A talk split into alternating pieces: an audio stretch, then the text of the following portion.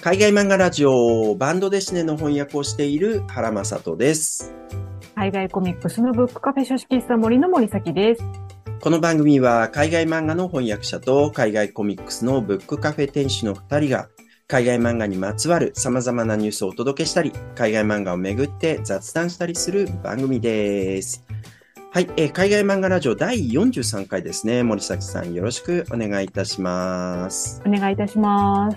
はい、えーまずはここ1週間の身近な海外漫画ニュースですけれども、何かありますでしょうか？はい。まあちょっと当店の、あの、少し宣伝みたいな感じにはなるんですけれども、はい。実はですね、あの、ちょっと絶版していた海外の漫画2作品をですね、ちょっとご好意で仕入れさせていただくことができまして、ちょっとあの、販売するよっていうお話をさせていただこうかなと思うんですけど、うん。1冊目はですね、こちらですね、イはいブ・サンローランが漫画を描いていたという、おてんばルルという、まあ、めっちゃ可愛らしい、あの、ルルちゃんのお話ですね。はい。この作品と、うん。あと、えー、ゼイナ・アビラシドさんのオリエンタルピアノというね、これも本当素晴らしい作品なんですけれども、ちょっとこれね、2作品とも今多分こうね、絶版になっちゃって、うんなかなか入手しづらい状況になっているかなと思うんですけれども、少しだけね、当店で取り扱いをさせていただくことになりましたので、もしですね、あの、お手に取れていないという方にニュースという方よよかったらご購入ください。よろしくお願いします。はい。何冊かあるんですか？あ、はい、そうですね。今、おてんばルルの方は2冊と、オリエンタルピアノの方は5冊ぐらいちょっと、はい、入荷させていただきましたので、もしよかったら、ぜひ、あの、お願いいたします。また今度はね、オリエンタルピアノの方は、海外漫画の本棚の方でもね、取り上げたいと思いますので、よろしかったらそちらもお聞きください。はい。えっと、オリエンタルピアノはね、あの、フランスで出た時にやっぱすごく話題になった作品で、その後翻訳もされてっていうことなんですけど、日本でさ、あんま話題にならなかったんだよな。あー、これってもうめっちゃすごい漫画ですよね。興興味深い作品ですね。大変ね。だからね、まあ難しいっすよね。あの、いい作品だからといって話題になるかっていうと、例えばそんなことで言ったらさ、あはいの、エマニュエル・ギベルのフォトグラフなんて凄まじい傑作ですけど、はい全然話題にならなかったもん。あ、そうなんですか。なんと、寂しいですね、本当に。はい、世知がないですけど、しょうがないですね。はい、えっ、と、僕の方ですけれども、えっ、と、この作品ですね。おー、来ました。はい、ビタリ・テルレツキーさんと、えっ、と、カティアさんのサバキスタンのね、えっ、と、うん第2巻が発売されましたということで、第1巻については海外漫画の本棚でもね、えっ、と、はい。なんですけれども、はい。えっと、まあ、第2巻果たしてどういうふうに展開に、どんな展開になってるのか、僕まだ読んでないんですごく楽しみなんですけれども、はい。えっと、そういうような楽しみもあるし、それからあと、これ第3巻で完結するってことがもうはっきり分かってる作品なんでね、第3巻が完結して、えっと、ああ、やっぱ面白いねってなったら、もう一回ね、海外漫画の本棚にあげてもいいかもしれないですね本。当そうですね。いやはー、面白い作品ですよね。い、ぜひ手に取ってみてください。はい、えー、ということで、えっ、と、ここからはまたニュースをね、えっ、と、取り上げていきたいと思います。はい、えっ、と、先にね、どういった話題を取り上げるか、まとめて言っておきたいと思います。はい、えっ、と、一つ目、えっ、と、サウザンブックスでイタリアの漫画のクラファン準備中。えっ、と、二つ目ですね、韓国生まれのウェブトゥーン、世界市場で勢いを増すも、またや、あまたや日本作品の盗作疑惑。はい、えーそれから三つ目。エコーランズトームワン、えー、ブリ、えーコミックスアセベで、えー、ドゥミル、えー、バントコアってことは、これフランス語の記事でした。はい、えー2023年アセベでコミックス賞決定っていうそういう記事ですね。えっと、続いて英語の記事です。August 2023、えっと、サーカナブックスキャン、トップ20 Kids グラフィックノベルスということで、2023年8月子供向けグラフィックノベル売上トップ20、トップ20、えーこういう記事を取り上げていきたいと思います。はい、順番にやっていきましょう。えっ、と、まずは海外漫画の、えっ、と、クラウドファンディングについての、えー話題ですね。えっ、と、クラウドファンディングで翻訳本を出版するサウザンブックスのサイトで、えっ、と、8月、えっ、と、多分ね、24日、ちょっと前なんですよね。公開されていたんだと思います。えーで、えっ、と、リンク貼っておきますんで、ぜひ、えっ、と、訪れてみていただきたいんですけれども、クラファンまだ始まってはいなくて、はいこれからクラファンをやるよっていう、そういうお知らせの状態で、えっと、興味がある人はぜひメール登録してくださいねっていう、そういう段階ですね。あの、興味ある方はぜひメール登録していただけたらと思います。で、サイトを見るとですね、ダニーロ・ラゴーナさんっていう人と、ルカ・バイアールディさんっていう人。この二人が書いた、えっと、ビアッジオ、イタリア、アラウンザワールドっていう、こういう作品のクラウドファンディングをやりますっていう、そういうことですね。で、現状は2019年に刊行されました。で、えっと、クラウドファンディングって発起人がいるもので、えっと、その人を中心にね、いろいろやっていくんだけど、発起人の荒木美子さんという方、この方実は、えっと、以前にも一度クラウドファンディングを、えっと、サウザンブックスでやってます。で、モーテン・デュアーとラース・ホーネマンのゼノビという作品があるんですけれども、はい。はい、これの、えっと、発起人をやられた方ですね。あの作品も素晴らしい作品ですね。とても意義のある、えっと、うんでしたね。で、えっと、その方が、えっと、翻訳もやったんですけれども、今回も、えっと、クラウドファンディングに挑戦ということですね。はい。で、作品の簡単な説明が載ってるんで、そこを読み上げますけれども、イタリアトリノの脊髄損傷科の廊下で出会ったルカとダニー。えー車椅子で生活する2人にとって、それは新しい人生の扉を開く運命的な出来事だった。えー意気投合した彼らが決意したのは自分たちの限界を試すための世界一周旅行プロジェクト。その成功を目指して突き進む2人のポジティブな生き様をドキュメントしたのがビアジョ・イタリア・アラン・ザ・ワールドだと。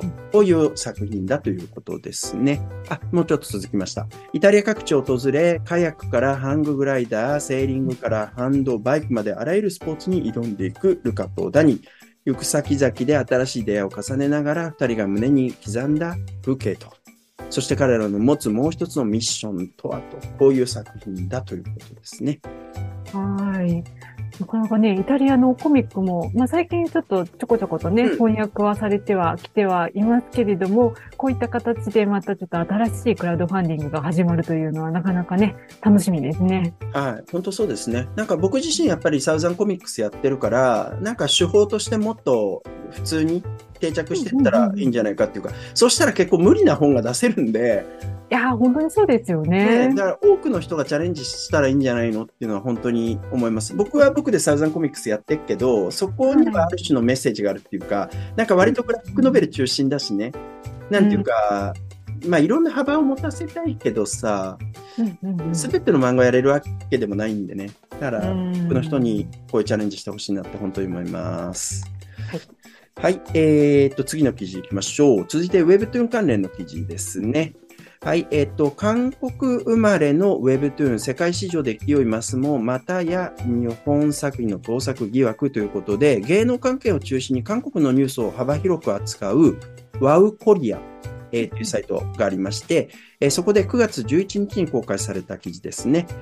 はい、えっ、と、冒頭を読み上げます。韓国メディアは、今月8日、9月8日ですかね、同国最大のポータルサイトネイバーのウェブ漫画サービス、ネイバーウェブトゥーンの盗作疑惑を報じたうん。ネイバーウェブトゥーンにおける盗作は昨年も2件発生している。あ、結構発生してますね。はい。Webtoon は韓国生まれのデジタル漫画で、今や世界的に人気を博している漫画大国日本もその勢いに押され、かつてのような輝きを失っているとの指摘も出ている。えー、盗作は決して許される行為ではないことは言うまでもないが、日本の作品を盗もうとする事例を見ると、漫画市場における日本の絶対強者の、えー絶対強者ね、のポジションはまだまだ健在とも言えそうだと、こういうことを言われてるわけですね。はい。で、えっと、ネイバートゥーンで連載中の女子と付き合いたいっていう作品があるそうで、えっと、うんこれがね、かぐや様は告らせたい。天才の連載ず、えー恋愛頭脳戦っていう作品です。と、それからあと、推しの子。はいはいはい。えっと、まあ、あの、アニメでも人気になりましたけどね、いずれも赤坂赤さんの作品ということですけれども、それを盗作したという疑惑があるんだそうですよ。なんと。うん。で、はい女子と付き合いたいは2022年の9月にスタートしたんだそうですけれども、えっと、シチュエーションとかね、セリフとかストーリー展開が同じだっていうして、同じだってすごいけどね。そうですね。セリフはあかんやろって感じですね。あ まあ、そういう話があったと。で、過去の盗作例、えっと、昨年何があったかっていうと、地味猛量っていう作品があったんだそうですけど、これがチェーンソーマン、えー、の盗作っていう話があったそうですね。えっと、それから、彼女の六花原則っていうのかな。えこの作品が、少女裁判っていう作品。こっちはね、あの、ウェブトゥーンからっていうことらしい。少女裁判っていうウェブトゥーンから、えっはいと、盗作したって言われてるらしいんですけど、まあ、その2つの作品も、えっと、創作があったと。で、今まで僕こういう記事読んだことなかったんで、はい。こんなのもあるんだと思ってね、興味深いと思って取り上げたんですけど、一方で、でも漫画ってさ、既存の作品、漫画だけじゃないですよ。これ小説だって映画だってそうですけど、既存の作品から影響を受けて作っていくっていうところはどうしてもあるんでねっていうところも言ってみたいけどね。そうですね。ちょっとそこら辺がね、どこ、どこまで影響なのか、どこからがね、オリジナルなのかって難しいところもありますもんね。難しいね。まあそういうね、なんかこう反論を許さないほどに盗作してたんだとしたらしゃあないけど。あ、うん、本当にその通りです。そこはダメです。はい。ということでね。はい。そういう記事でした。はい。えっ、と、続いてフランスの漫画の書の記事ですね。タイトルが、エコーランズとマン、プリコミックスアセベでドゥミル、えーバントはということで、えー2023年アセベデコミックス賞決定ということですね。アセベデベデのサイトで9月12日に公開された、えー、と記事ですね。はい。えっ、と、これ、まあ、前にも何度か、えっ、と、紹介してるんですけれども、えっ、と、特に、えっ、と、第36回の時に紹介した賞ですね。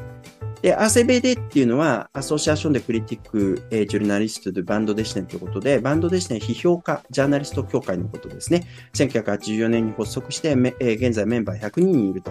で、いろんな賞を設けていて、えっ、と、フェスティバルに合わせてそれを発表したりしてるんですけれども、えっ、と、そのうちの一つがこのアーセベデ、えっ、と、なんだっけ？えっと、コミックス賞、はいえーということですね。で、これはフランスの作品に対してじゃなくてね、アングロサクソン系、イギリスとかアメリカの作品を対象としたそういう賞ということですね。で、8月21日から9月9日にかけて選考が行われまして、最終的にエコーランズという作品、えっ、と、このさ、へえっ、と、ヘイ、ヘイデン・ブラックマンっていう人と、ジョン・ H・ ウィリアム、ウィリアムズ3世か。はい。えーの作品ですね。これが、えっと、その賞を取りましたということですね。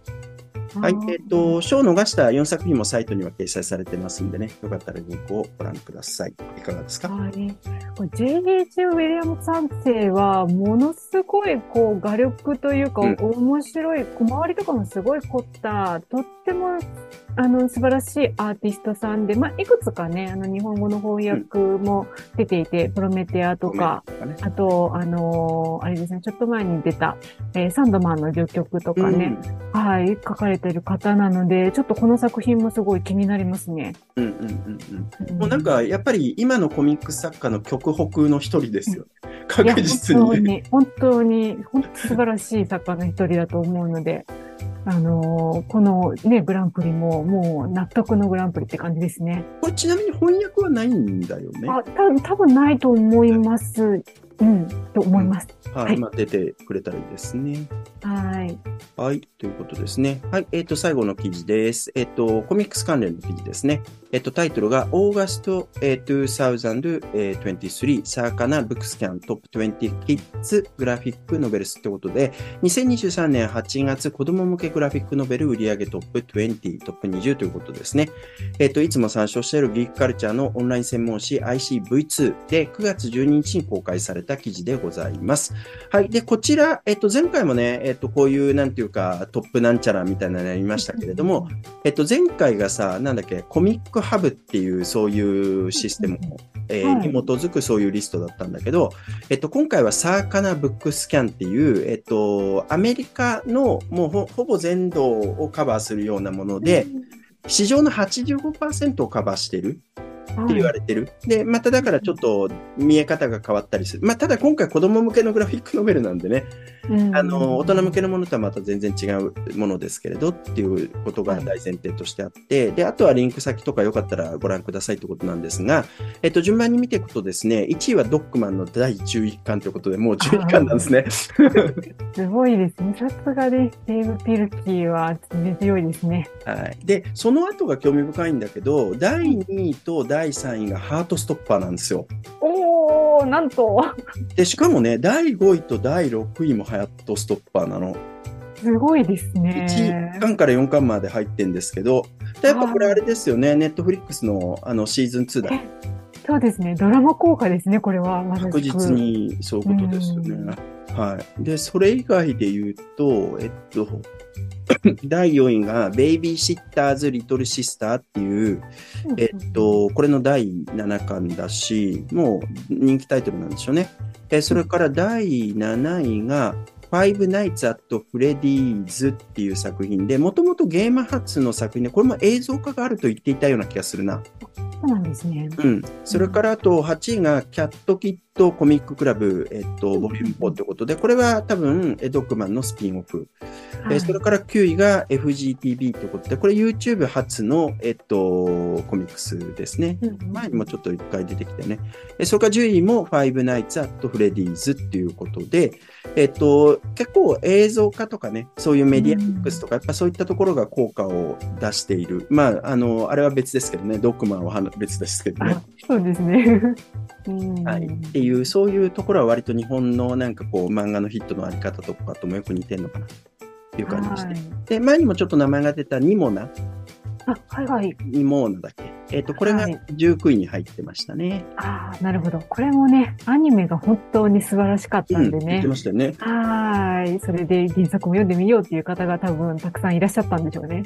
そしてこれも翻訳はなかったんだよね。これもね、ないんですよね。これも翻訳してほしいですね、本当にね。ううんん。なるほどな。こういうだからさ、メディアミックスみたいな手法がすごくはっきり明確になってきて、やっぱ映画がすごく売れ、まあアメリカとかでは本と映画すごい相乗効果出してる。そういう流れがなんか日本の翻訳にも入ってきたらいいですね。いややっぱ向こうですごい売れてるから翻訳出すとかさ。うん、確かに確かに。そこが売れるっていう保証があったら出版社って保証さえあれば出すんで。はい、そうですね。そういうそういうね、流れを作っていきたいですよね、本当にね。ね、そういうのがなったら、えー面白いと思います。はい、そんなところでよろしいでしょうか。はい。はい、えー、ということで、今回の海外漫画ラジオはこれで終わりです。海外漫画ラジオは毎週火曜日12時の配信で、場合によっては木曜日12時にも配信するかもしれません。え僕らもう一つ海外漫画の本棚というある一つの海外漫画を取り上げ、その作品についていろいろおしゃべりするポッドキャストもやっていまして、えーそちらは毎週金曜日の夕方更新です。よかったらそちらもぜひチェックしてみてください。それではまた次回お会いいたしましょう。ありがとうございます。